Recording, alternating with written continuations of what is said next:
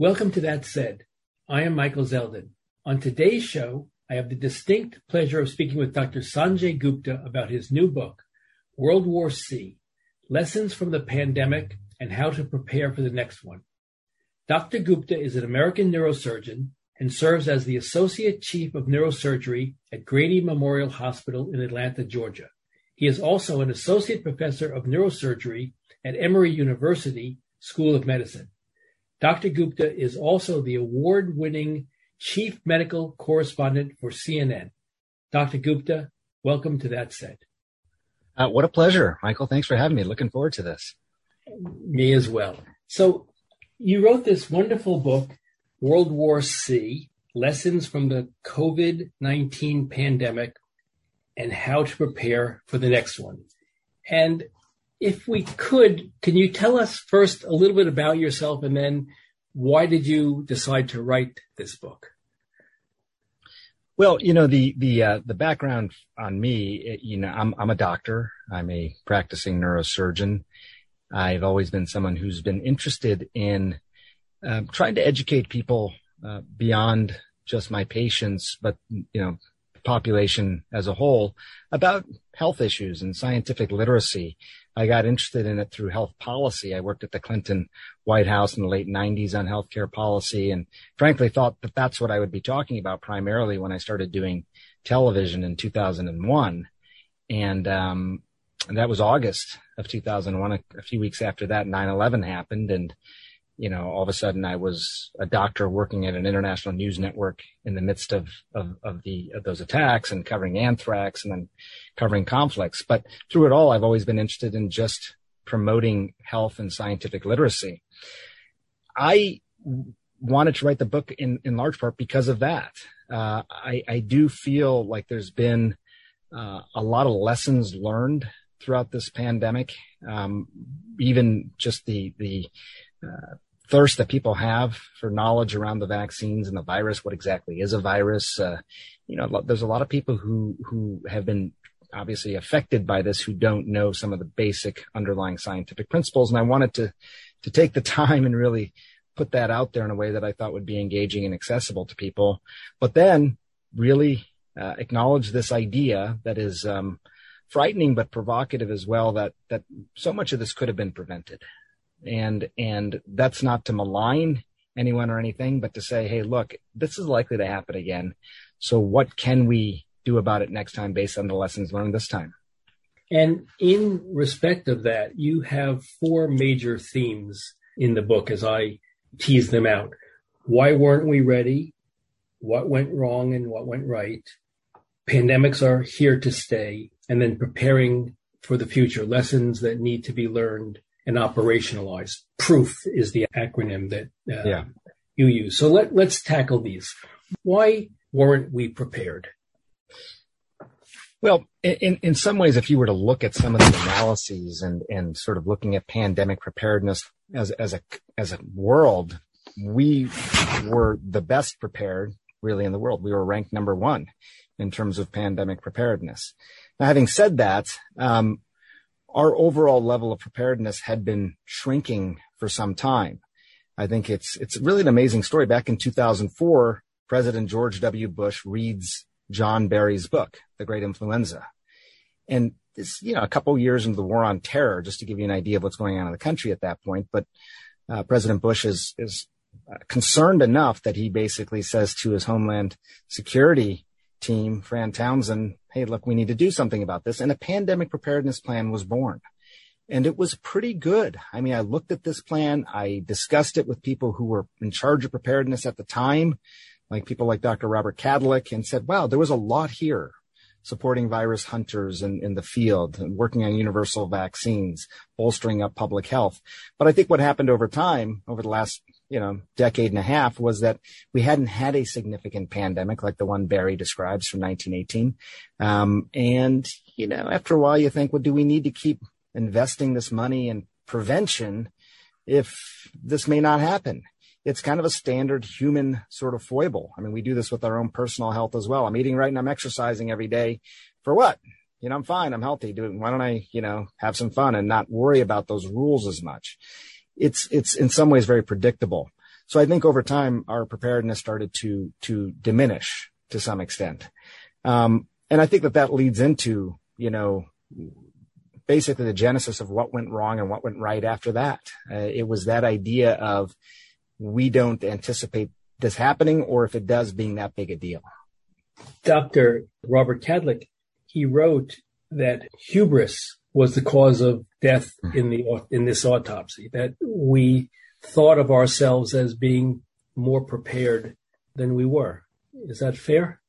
I, I, think it's it's it's very fair, and I spent a lot of time talking to him, and he was one of these guys that was there for a long time. I mean, we have an assistant secretary for preparedness and response in the United States. That is their job to prepare for things that most people don't see coming.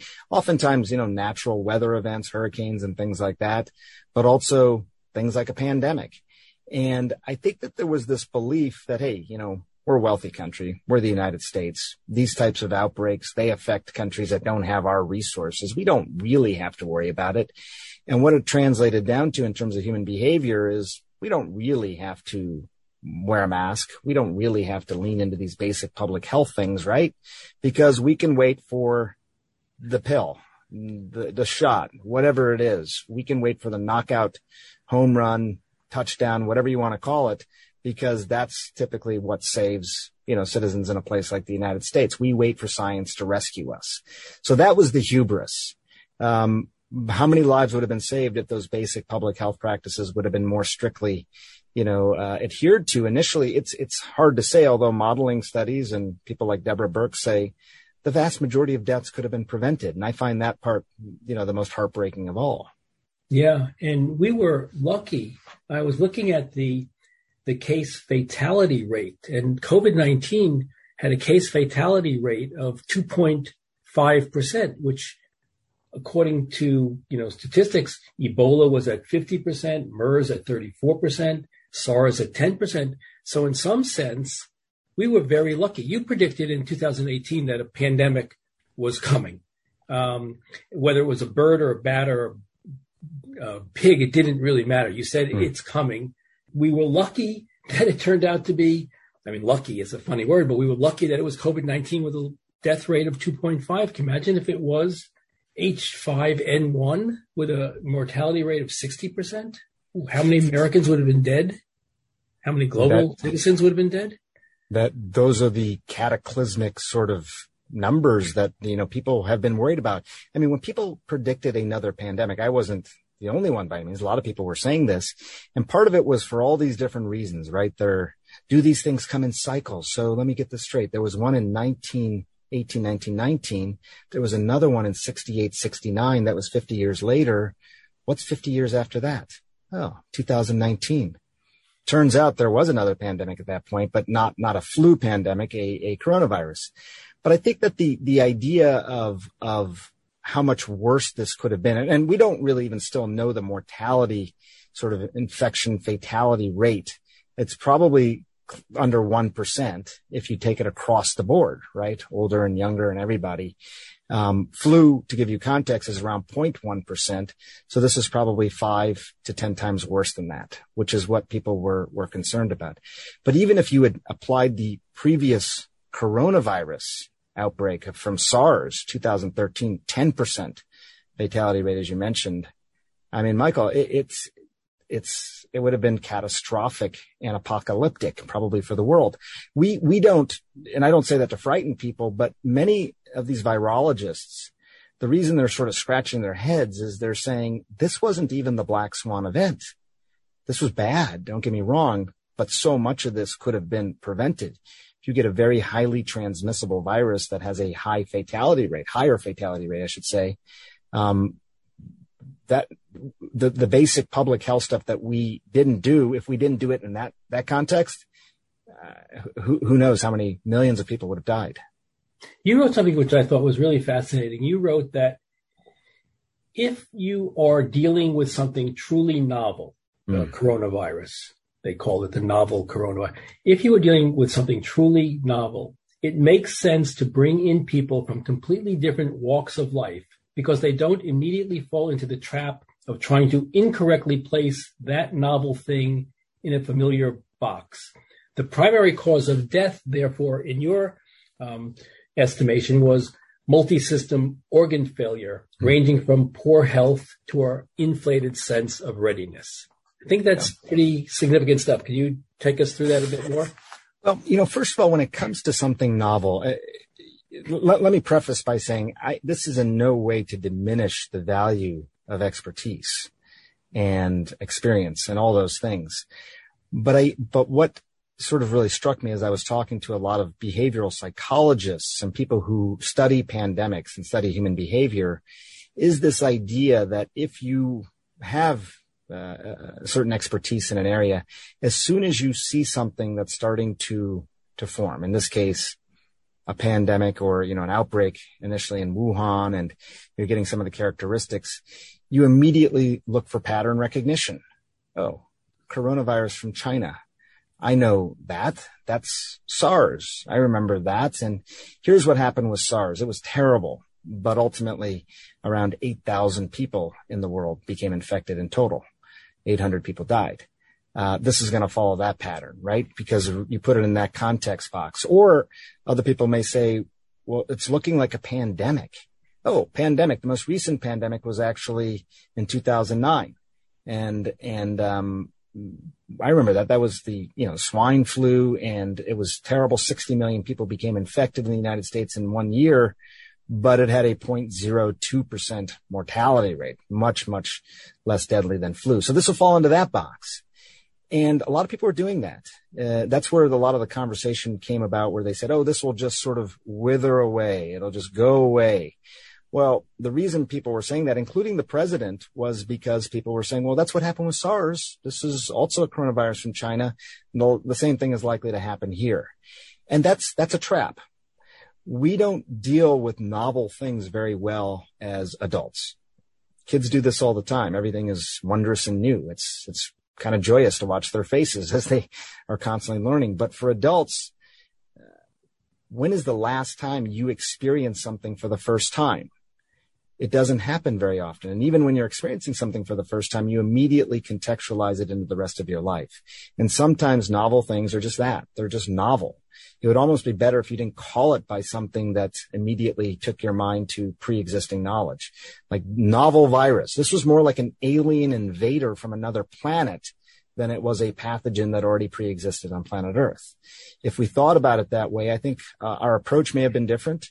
Tabula rasa. Let's just take the information as it comes in and respond to that as opposed to trying to predict, uh, sometimes incorrectly, where this is going to go. And by the way, an alien invader probably would have galvanized the world much more so than what we saw with this virus, which seemed to divide us in ways that were frankly shocking. And it led to what you call, uh, in a sense, pandemic denialism, that we just denied the reality of what was before us because of either hubris or misinformation or it can't happen to us because we're America. And then we had a president who, in my description, refused to be a wartime president. You properly say if this was an alien attack, all of the heads of the major and minor countries around the world would band together and figure out how do we defend our planet.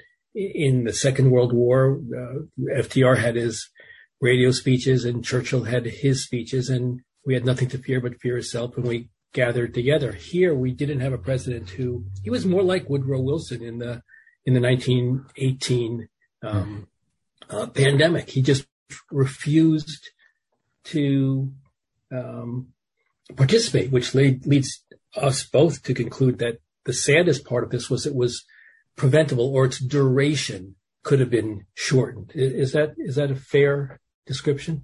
I think no question on the last point about it. It's being largely preventable. I mean, not entirely, but you know, uh, people like Deborah Birx will say after the first surge that we saw in the spring of 2020, almost all the deaths she said after that could have been prevented, which again is just heartbreaking because I, I know people who have died and I know people who got really, really sick and are still suffering today. And I think once you know once you've been affected by that personally, I mean, it, it I think it really does uh, leave an impression on you. But I think in terms of the the wartime president, um, I, I this is a this is a really fundamental point. I, I, I think that the first of all there was not really any recent precedent for this sort of thing. Like if there is a provocation from a foreign country, we have precedent for that. We people may handle it differently, but there's some context for that. For a pandemic of this magnitude, we really had no recent context. So for the most part, what it became was a balance uh, of public health versus economic health of the country. That was always the sort of that, that was the pivot point, you know, for for the inflection point for a lot of the, the decisions that were getting made. And again, if you just look at human behavior, I as a doctor oftentimes have to go tell patients tough news to hear. And I don't want to tell them that. I, you know, it gives me no joy to tell them that. But part of me thinks that my some of my greatest value is the honesty that I can provide for them because maybe they're not getting that in other parts of their life. Other people will be like, hey, you're going to power through it. You'll be fine. Don't worry about this when it comes to an illness. And I think you could sort of extrapolate that to the country as a whole. I think that the idea that it was such an opportunity for a country that was ranked as the number one pandemic prepared country in the world to rise to that challenge and not only save a lot of lives, but set an example for the rest of the world that was that was where I thought we were headed. That's where I thought we were headed the early days. Like I, this is terrible what's happening, but this is in some ways uh, this is where public health can really can really shine and show what they're capable of doing because so much of their work is invisible. You don't know how effective their work is because if nothing happens, you don't realize the, the tentacles that went into making nothing happen. But that, that, that obviously wasn't the approach that was taken in this country. And it's, you know, it's it's a shame. I, I, I will tell you, maybe this will come up later, but when you frame it as a wartime sort of thing, I think there's something really important in that in that phrasing and that and that mindset. Um, we spend a lot of money on national defense every year, and most of the times it's not really money that is tangibly being used. There's not an obvious threat, and yet we are prepared for threats, and that's part of you know a decision that we uh, come to as a country. And there's there's little you know, funding debates here and there, but for the most part, we are uh, best prepared military in the world. If we don't litigate these decisions in the moment when it comes to defense, and I think we may have to start thinking about pandemics the same way. If we think about this more from a Department of Defense sort of posture rather than a naturally occurring weather event. It's going to come. We're going to have to shelter in place. There's nothing you can do about it. It's preordained if our mindset shifted, so this just became what it is, we are just prepared and we will go into these modes automatically without having to have public discourse and debate about everything that costs us precious time and, and lives. I think there may be a, a, a, real opportunity there to, to get us to this place where we don't have, ever have to really suffer through a, a, a new pathogen like we did this time. I think that's exactly right. And if you look back at the Bush plan when he established the Office of Assistant Secretary for Preparedness and Response, the budget for that was $10 billion, less than one naval aircraft carrier. So if you had that as a recurring budget line item, then we're actually prepared. We're not um, having to catch up after the fact of the realization that we're in a in a pandemic. That's right. It, it, just, it goes into effect right away. And sometimes it's sort of invisibly going into effect as soon as, you know, you started, I mean, the, the, the intelligence you can gather, it was really striking when I dug into this. I mean, the number of cars that are in the emergency room parking lot at any time, the number of Google searches for headache, cough, sore throat, these types of things are being tracked constantly and they are these these forerunners of of something that is starting to bubble up, a potential outbreak. Wait, why are all these people searching for cough and headache in September or October? That's a month earlier than they typically start to see those increase in searches. Why are the ER parking lots fuller than we normally see them? Why are people buying more decongestants at the store? There's all these clues, you know, uh, that that start to to emerge, and we don't really pay attention to those things now. They're kind of an interesting point, but typically it's academics who are doing this as part of research projects, as opposed to the federal government saying, Hey, this is what it means to be totally tuned in to what's happening around the world and to prevent something like this from happening again. Investing in universal vaccine platforms. So you take one flu shot and that's it. It's universal. It protects you against the strains of flu that are coming in, in the decades uh, to come. Same thing with the coronavirus. There are people who are now working on these universal vaccine platforms, but some of that money, once it's spent and you develop these things, you don't have to keep doing it over and over again. So it probably start to actually get cheaper per person over time. And uh, it's it's it's really quite remarkable and doable. I mean, there's a lot of hard problems to fix in the world, but this is one that seemed very doable, and and you can get your hands around it. The thing that was interesting to me in reading the book is that you detail um, in, in painstaking detail the, the, what went wrong domestically. But you also have a lot of conversation about what went wrong globally. And this is a global pandemic. So maybe you can talk before we get to what went right and and um, what we do to protect ourselves in the future. But there was a global failure, whether it was lack of authority, in the World Health Organization to overcome national objections or the inability of governments to act effectively through the G20. So what did you learn and what should we learn about global preparedness? I, I think the, the biggest thing, there's, there's a lot there, but I think the biggest thing is that we do not have a, a World Health Organization that is empowered to really act uh, solely on behalf of the world.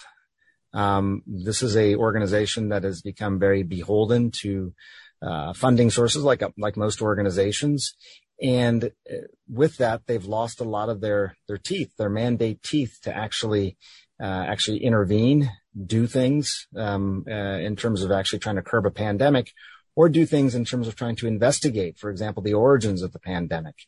So the, World Health Organization is a very important organization. Don't get me wrong. I'm not suggesting that it not be there. I'm suggesting it be empowered to do the job that I think most people think a World Health Organization does. Um, we, I, I, don't think very many people realize what the limits of, of an organization like that are. It's, it's not like the UN of health. This is a, a, a frequently cash strapped organization that uh, is very reactionary and um, gets, you know, as we saw, like everything else, got mired in, in politics uh, throughout this pandemic. And I think that really eroded some of the trust that people have in that organization. I think that the fact that countries didn't come together may be less surprising, but sort of an indication of when it comes to health issues, the effectiveness of the G20 is is very different than we think about it for other issues. Some may argue that there there's not as much effectiveness in some other areas of society as well, but health is often a black box to people.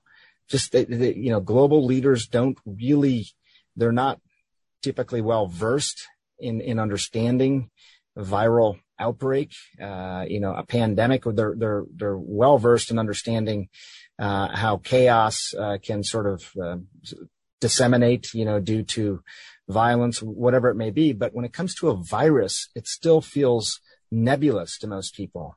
And I think that that's led to a lot of skepticism and people not trusting each other and ultimately an inability for these big countries to work as closely together as they probably should have.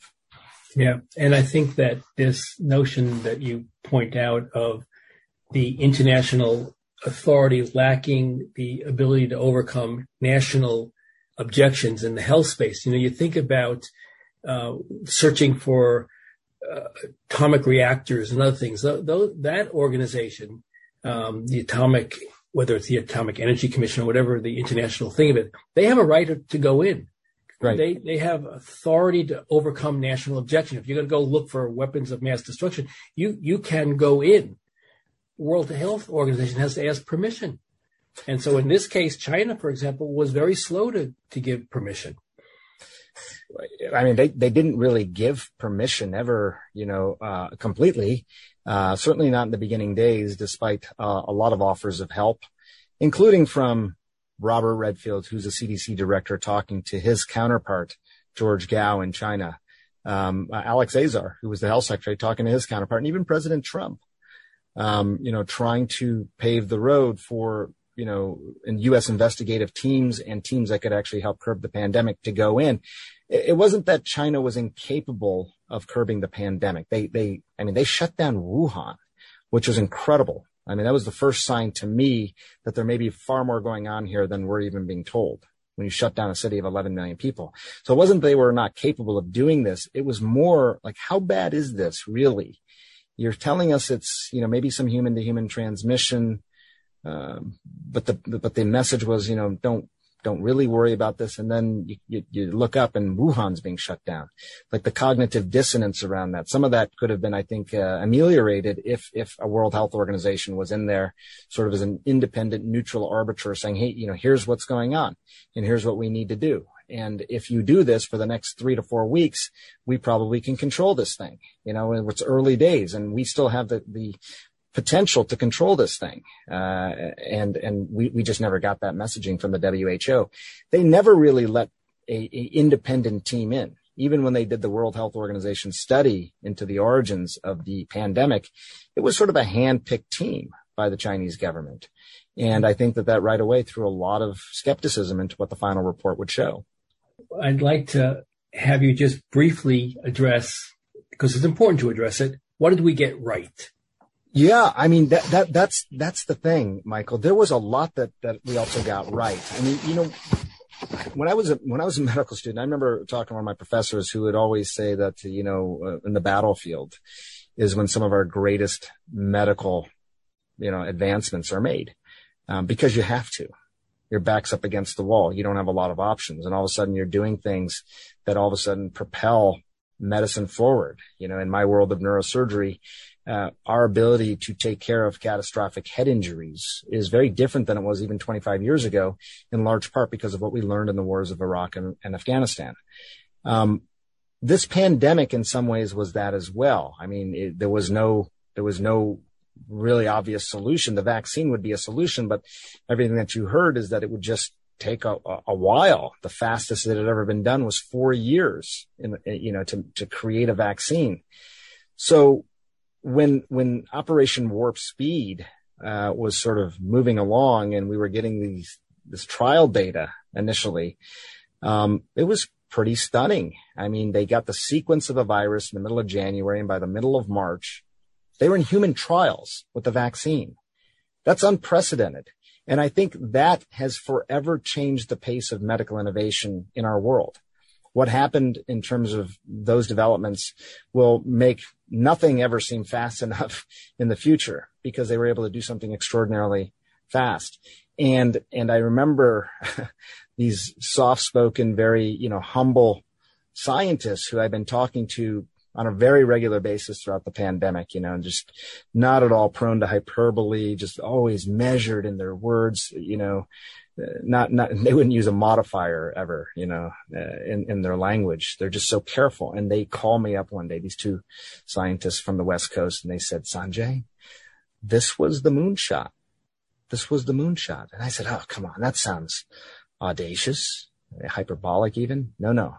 You don't understand how big a deal this is that this worked and so it, it, is it is incredible, and, and, a lot of people deserve credit for that. It's obviously the scientists first and foremost, but I think that they were really enabled and empowered through things like Operation Warp Speed to do that. You know, um, there was uh, for for various reasons, not all the company accepted money directly, but they clearly had the support and knew that if they got this right, these vaccines would be utilized and distributed and and purchased by governments all over the world. So that was really incredible. And I will say that I think almost without a question, the makers of mRNA technology will win the Nobel Prize for this. And it will be used for things other than just preventing infections. The, the husband wife team of BioNTech, Ugur Sahin and Ozlem Tureci, a fascinating couple. If you don't know their story, they're just, they're wonderful, wonderful people. I've had a chance to interact with them a few times, all via Zoom throughout this pandemic, but they, they, um, were, were working on using this sort of technology for cancer. They were basically trying to use messenger RNA to make cancer cells express a protein on their surface that the immune system would then attack. So it's sort of like the, the messenger RNA is putting a flag, a red flag on these cancer cells saying, Hey, I'm over here. Come get me. And because these cancers were kind of being invisible to the immune system. and mRNA was going to change that. And then they pivoted completely as they as they saw what was happening in, in China.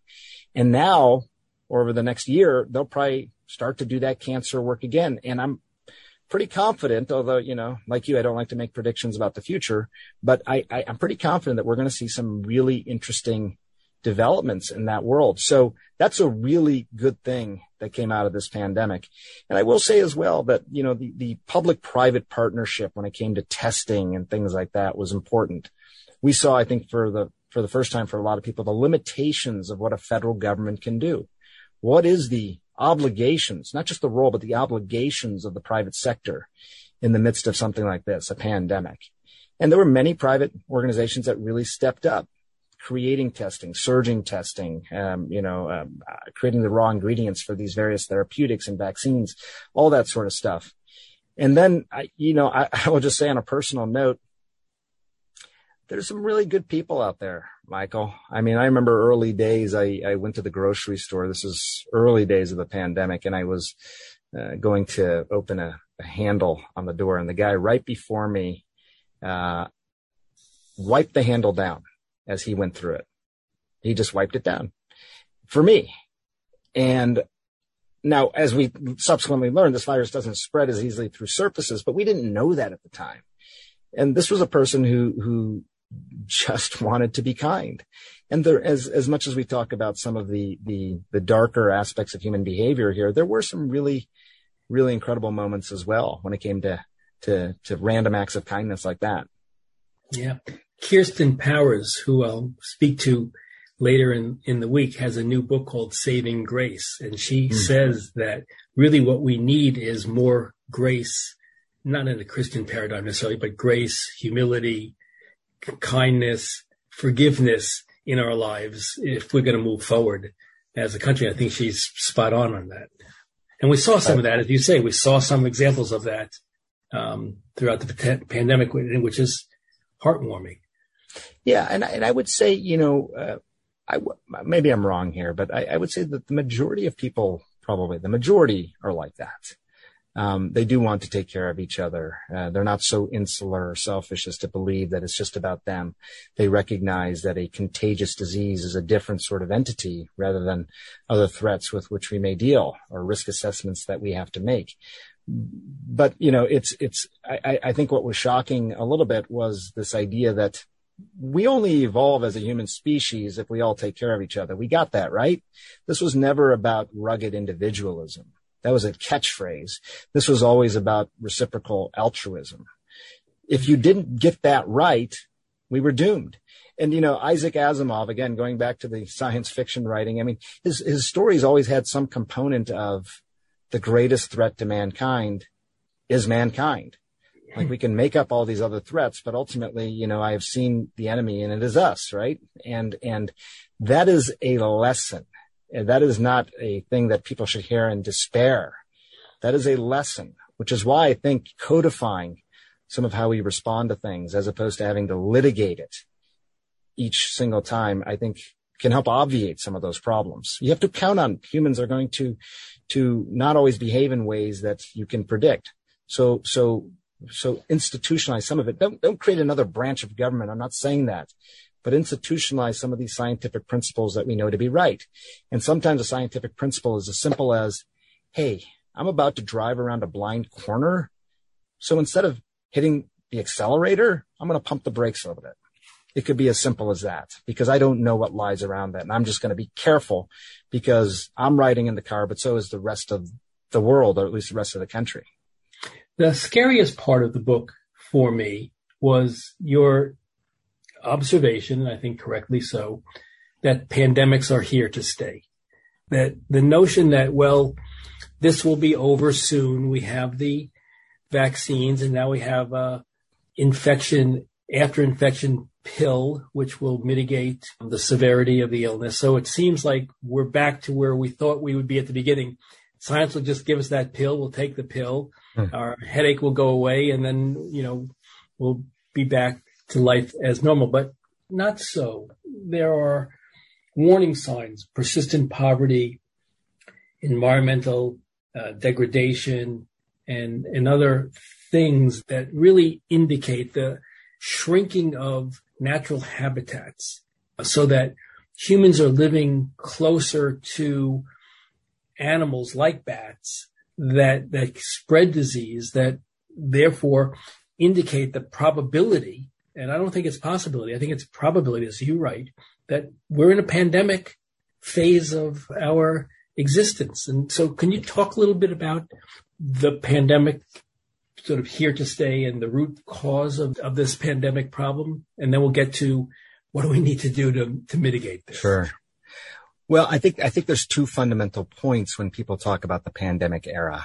One is that, um, you know, we are still a relatively young planet and we are increasingly coming in contact with other living or, or things like viruses, which aren't really living, but other pathogens that have been here for a long time, but we've been kind of siloed off from them.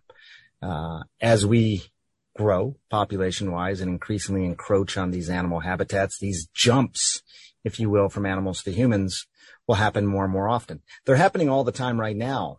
Um, and the vast majority, vast, vast majority of them are harmless. They don't cause any kind of illness or you wouldn't even know that you have a a microbe in your body that actually jumped from an animal to a human. You wouldn't know that because it causes you no, no ill effects. But sometimes they can, as we've seen with, you know, this, this particular coronavirus. Those jumps are going to happen more. And just by statistics, the more they happen, the more likely you are going to get ones that are going to cause disease. That's true. We know that these are the emerging novel pathogens and their entire, you know, medical systems devoted to this. People who are out in the field right now surveilling bats, uh, trying to figure out, hey, what has this bat got in it? Could that be a potential pathogen of concern for humans? You know, th- this is happening right now. So we, we, we have to anticipate that these, these novel emerging pathogens will grow in number. And then you add into that, that when it comes to a pandemic, that the, the entire world has to sort of be insulated in the way that I'm describing, because if you get significant outbreaks of disease anywhere in the world, they can become significant outbreaks of disease everywhere in the world. That was something that changed even between 2009 and now. It didn't change, but it, it amplified. Global travel um, almost uh, doubled over the la- over those 10 years between 2009 and 2019, just in 10 years, and it's obviously continued to grow at a at a fast pace now. I mean, it's been sort of down because of the pandemic, but people are starting to travel again. And if there are new pathogens in a certain part of the world, you have to anticipate that they will spread all over the world. So those two things in combination, I think, are why people think we may be entering the pandemic era, as many people have called it. I, I, I just want to be clear though, because these novel pathogens will continue to emerge, the idea they have to turn into a pandemic of this magnitude, that is not preordained. That is not. I mean, we have the tools already, so many of them at least, to to prevent that from happening. Those we will increasingly see these pathogens, but it doesn't mean it has to turn into a pandemic. Right, and you have a prescription, the acronym of which is PROOF, P R O O F, which tells us essentially um, what we should be doing. Because you write an outbreak anywhere in the world is an outbreak everywhere in the world, exactly to the point that you, you, you just made.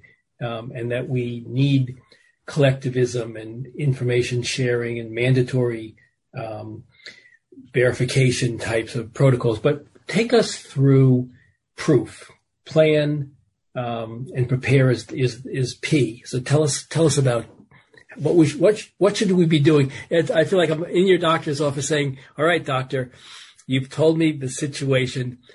What's my what's the prescription? And so your yeah. prescription is proof. And tell us about it, please. So, so yeah, I, you know, I tried to make this something that people could, could remember. And there's a lot, there's a lot of subtext to, to all of these points, but P is to plan ahead. And, and this is, I think, what we've been talking about a fair amount, Michael, this idea that if we plan ahead for something that we can't yet see, can't feel, don't have any context for it, have to assume will be novel, all of that. How do we plan ahead for something like that? How do we, um, you know, again, maybe approach this from a governmental standpoint at the level of a defense like strategy, but also planning ahead, uh, within your own your own family, like having these conversations ahead of time. For a lot of families, this is the first time they'd ever thought about something like this. There are some families that are preppers and they do things to prep for any kind of potential chaos. But when it came to a pandemic, it wasn't something that most people really had ever given it a thought. Um, R is really about reorganizing how you evaluate risk. I found this this super interesting and and in, enlightening in a way for me because I think oftentimes um, when I'm disseminating uh, information or knowledge and you do the same thing, you have a perception of how people are interpreting that. And so you're giving objective data. And so you think, well, this is objective data. So there you have it. So I, I, I, tell the story in the book. You know, I was doing a Zoom call with a bunch of superintendents once for a story that I was working on, and a screen full of faces. And um, somebody asked me at that point, like, what did the mortality rate look like at that point? And nobody knew for sure, but I threw out the number based on some data that was coming out of China that maybe around 0.5% at that point. And I remember like just seeing the, the difference in people's reactions. Um, there was half the reactions like, uh, like hand over mouth, like what? 0.5% mortality. So you're telling me one in 200 people could die? You know, I live in a town of 4,000 people. You're telling me 20 of the people that live in my town would die of this? I'm saying, well, you know, that's, that's 99.5% survival equals 0.5% mortality. The other group of people on the same call would say, so you're saying I'm 99.5% good, right? What is the big deal here? What is the big deal? Uh, it's not, again, it's not an indictment of one way of thinking or the other. If you were a frontline worker and you had to work to be able to, you know, feed yourself, maybe you were much more willing to accept 99.5%. Uh, if you could stay at home and do Zoom calls, why would you risk a one in 200 chance of death? You know, it, it, it, it's just, it's fascinating to me. Same objective data. You have to account for people's subjective interpretations of it. But I think, uh, you know, evaluating risk not in the throes of a pandemic is a good exercise for people to go through. Do it with your family, do it with your friends. It'll give you an idea of how you value things, uh, and, and how you would approach things. The two O's, um, organize your family. And I mean, you know, these are discussions about would you put your parents in a long term care facility? Um, given all that we saw here, what about kids' schools? How will you approach that? How will you think about that? I think a lot of people felt very ill prepared for that. The other O is for optimizing health. I mean, this is the one I think did not get nearly enough attention. And maybe that's the situation. If someone comes into the hospital with a heart attack, you're not necessarily, you know, your first order of business is not to cut down on their cheeseburger consumption. But we are not a healthy country. And, and what strikes me right now is when we, we, we talk about who is at most risk based on, you know, pre-existing health conditions, about 89% of the country would have a risk factor that would put them at increased risk. It's almost the entire country. It's crazy. And we typically think of optimizing our health to prevent a future heart attack or whatever. I think what this pandemic taught us is that optimizing health now can help you now. Boosting your immunity now. Most people say, I want to boost my immunity. They have no idea how to do it. What does that even mean? Boost your immunity. Well, I wanted to know, and I talk to people who do this all the time, even not during a pandemic. And it's fascinating how we actually think about boosting immunity and optimizing health. And then F was really the fight for the future, which, which is more of a global proposition. This idea that, yeah, you could become pandemic proof as a country that is wealthy and represents 4% of the world's population. But you have to understand that unless you fight for the future of all of us, that when it comes to pathogens, they do not respect borders and boundaries and they, they will cross over and, and, and create chaos wherever they can. Yeah. You, you write something in the fight for the future, which is pandemics unmask who we really are, hmm. our morals, our values, our ethics, our humanity. And that the bottom line is that we really are in this all together. Yeah, yeah. I mean, th- th- there's the just very practical part of that again, which is a pathogen. It doesn't care. It really doesn't care if you're living in the United States or you're living in Somalia. It, it can spread. But I did find it interesting um, Michael. I had, you know, my parents are both living still. They live in Florida and we would, in some ways it was interesting. We, we, we talked more than we ever had, even though we didn't get to see each other. And my parents would insist on, um, FaceTiming whenever we called. So we actually got to see each other. and I only bring that up because, you know, I ended up having a lot of conversations with my parents and we're Indian, Indian family and, and, um, you know, there's, there's, there's a reverence in many cultures, including ours, for the elderly. You know, we, we, uh, we embrace their value and, and, and all that and respect their judgment and constantly lean on them, not not despite their getting older, but because they're older, because they have that. And there was this, there was this fascinating experiment that I wrote about in the book called the moral machine experiment, which basically, it's a long sort of preamble, but the basic gist of it was, it was an experiment designed to figure out which sector or which group of people in a society would be most likely to be sacrificed if they had to be uh, in the midst of some chaotic, terrible situation. And you, you come to find out than many countries around the world, older people are high on the list. Their value to society is not seen as, as important. It was different in Asian countries, um, South Korea, uh, for example, which was a country that did really well during this pandemic. And I just think the, the question that kept coming back to me is if in the beginning, the through line on this was this is a virus that predominantly affects young people predominantly affects teenagers. And the mortality rates that we were worried about with older people, those were the mortality rates we were seeing in younger people. If that had been the case, would the United States have approached this differently? Would we have approached it differently because this was, you know, young people as opposed to old? I mean, I don't know. I can't say for sure, but I, but I think so. I think they would have. And, and that's part of, you know, really understanding what we value, who we value, I think the pandemic did unmask, if you will, a lot of that. I think you wrote something. I think that's absolutely right. And it does cause us to have to think about who we are as a society, as you write, our morals, our values. You wrote something which I found really interesting from your perspective as a doctor that medical school education has to change to include how people will react and behave when under siege from a disease, because ultimately that is a big part of ending it. So can you talk about that? Because this is this ongoing education um, obligation that that the pandemic has brought to um, the forefront.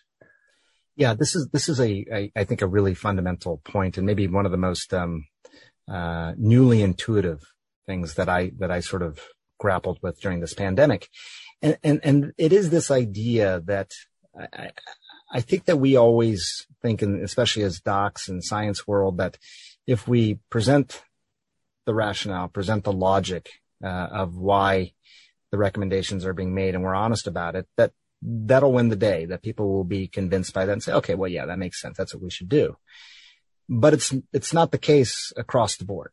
Uh, you know, we know even within our medical practices, you could have 100 people with the same diagnosis here is the best treatment plan. And there will be a certain percentage who say, no, thanks. I'm going to pass on that. And, and you have to, uh, you can try to convince some of those people and you should. I'm not saying give up on that because if it is the best course of action, you should do everything you can. But I think you have to accept that there may be some people who just won't be convinced. They just won't. And instead of maligning them and, and uh, shaming them and all that, um, if you account for that I think it'll allow you to, to better create plans that are going to move society forward as a whole. Not everyone's going to agree and you have to accept that as opposed to saying, I'm going to spend 90% of my energy trying to get every single last person to agree. If you are get comfortable with the idea that not everyone will agree and you're, you're okay with it, even if you don't agree with it, you, are okay with them, uh, then I think it'll it'll more more strongly lead you to an outcome that is beneficial for society. I will say as well that when it comes to many of these people who who don't agree, like I'm not going to get vaccinated, whatever it may be. I've been spending a lot of my time over the past month going and talking to audiences that probably aren't watching CNN. They're probably not hearing a lot of these messages. They're getting their news and their information from sources that are different. And what strikes me is some of them are just, they're just chaos creators. That is their, that is their, you know, that's their currency. They don't have strong feelings on anything. They just want to, to, to create chaos and sow doubt. But there are some, Michael, who sort of see themselves, I think, as the guardians of the galaxy. They see themselves as the people who, hey, you guys are all missing it. I see this. You're all missing it. And, and I'm here to, to protect you, to wave a big flag and say, Hey, you guys, I, I, I'm just trying to help you here. Don't take that vaccine. That'll kill you, whatever it may be. Don't take a pharma product. Take, you know, ivermectin instead or whatever it may be. They aren't telling you this, you know. Now, th- there's all kinds of, there's all kinds of things baked into that, but their motivation as to why they're doing it is, is as heterogeneous as I think as we see on in, in, other sectors of our society. Not everyone who is a vaccine denialist is doing it for the same reasons. Um, and I, I, I, just find that interesting. I find that uh, worth exploring, and I think there's lessons in there going forward. M- the biggest one you have to anticipate that it's going to be there. I mean, there were measles outbreaks before this pandemic, fully, fully preventable measles outbreaks, and these were parents who weren't vaccinating their kids. And while it was political then as well, it was a different politics. While vaccine denialism tends to be older and more conservative now, it was young and liberal when it came to measles. So there's always something there. And to simply act shocked and surprised each time it happens is not a strategy. That's just being reactionary. So you have to anticipate that there's going to be a certain percentage. You can even put a number on it. Maybe, you know, 10 to 20% of the country that is always going to have deep rooted skepticism and suspicion of anything that is coming from a large institution, the government, you name it, and, uh, and account for that. Yeah. You build it into your risk assessment. Yes. And then you, exactly. then you can, then you can go forward from that knowing that it's a data point that you have to accommodate. Last question for you. Uh, you write, the ultimate good news is what we learn from this pandemic will undoubtedly change all of our lives. The hope is that we will learn how to do better, respond as a world, as nations, as individuals. So do you think we can achieve that? I, I really do think we can achieve that. I, I'm, I'm, I think we, in fact, we had been in good position, uh, you know, for some time. It, it wasn't even, you know, brand new scientific developments that could have put us in that, that position. But I think that, um, you know, from a pure science level, um, what we learn from this pandemic will really undoubtedly better prepare us for future pathogens. I mean, you can make one of these vaccines in, you know, weeks instead of years. That's, that's incredible. I mean, it really is. I, I again, I, I don't know. I'm always careful. I don't want to sound hyperbolic, but that's, that's a really big deal. It could change how we think about therapeutics. It could change about how we think about preventing disease, uh, or even treating early disease like cancers. So that, that, that scientific learning, uh, and development, I think will benefit all of humanity, uh, you know, to come. But I also think this last point that we're talking about in terms of human behavior. I mean, well, you know, maybe we thought that, you know, that, that virus was going to be like an alien invader and we would all come together and bound together in solidarity against this foreign entity, this, this alien entity. And we didn't.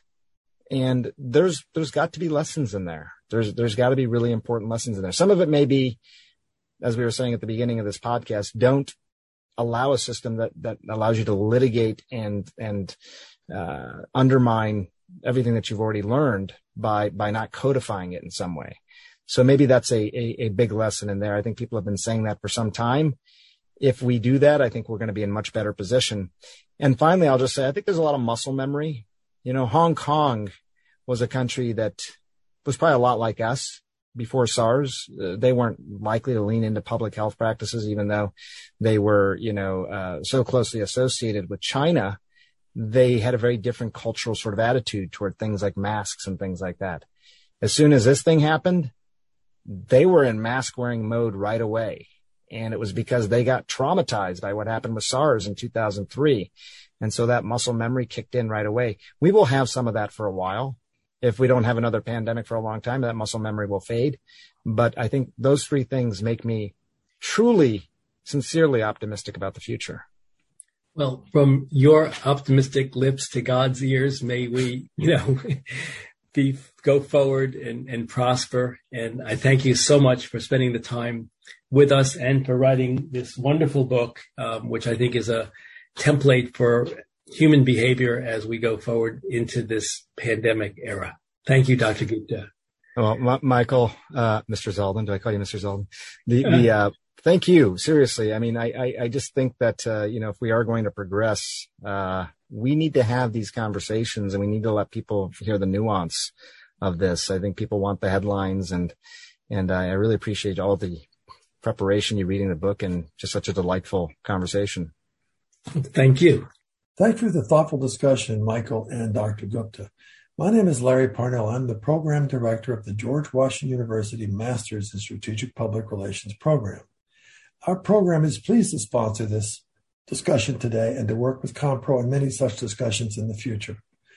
We are focused on providing insights and skills to our students that they can use to tackle today's problems. Learn more about our program by contacting our website, Thank you very much for a good discussion today, and we look forward to hearing from you. That Said is produced by Compro and the Museum of Public Relations. Theme music by Sam Post. Please let us know your thoughts by writing to us at thatsaidzeldin at gmail.com. Thanks so much for listening. For That Said, I'm Michael Zeldin.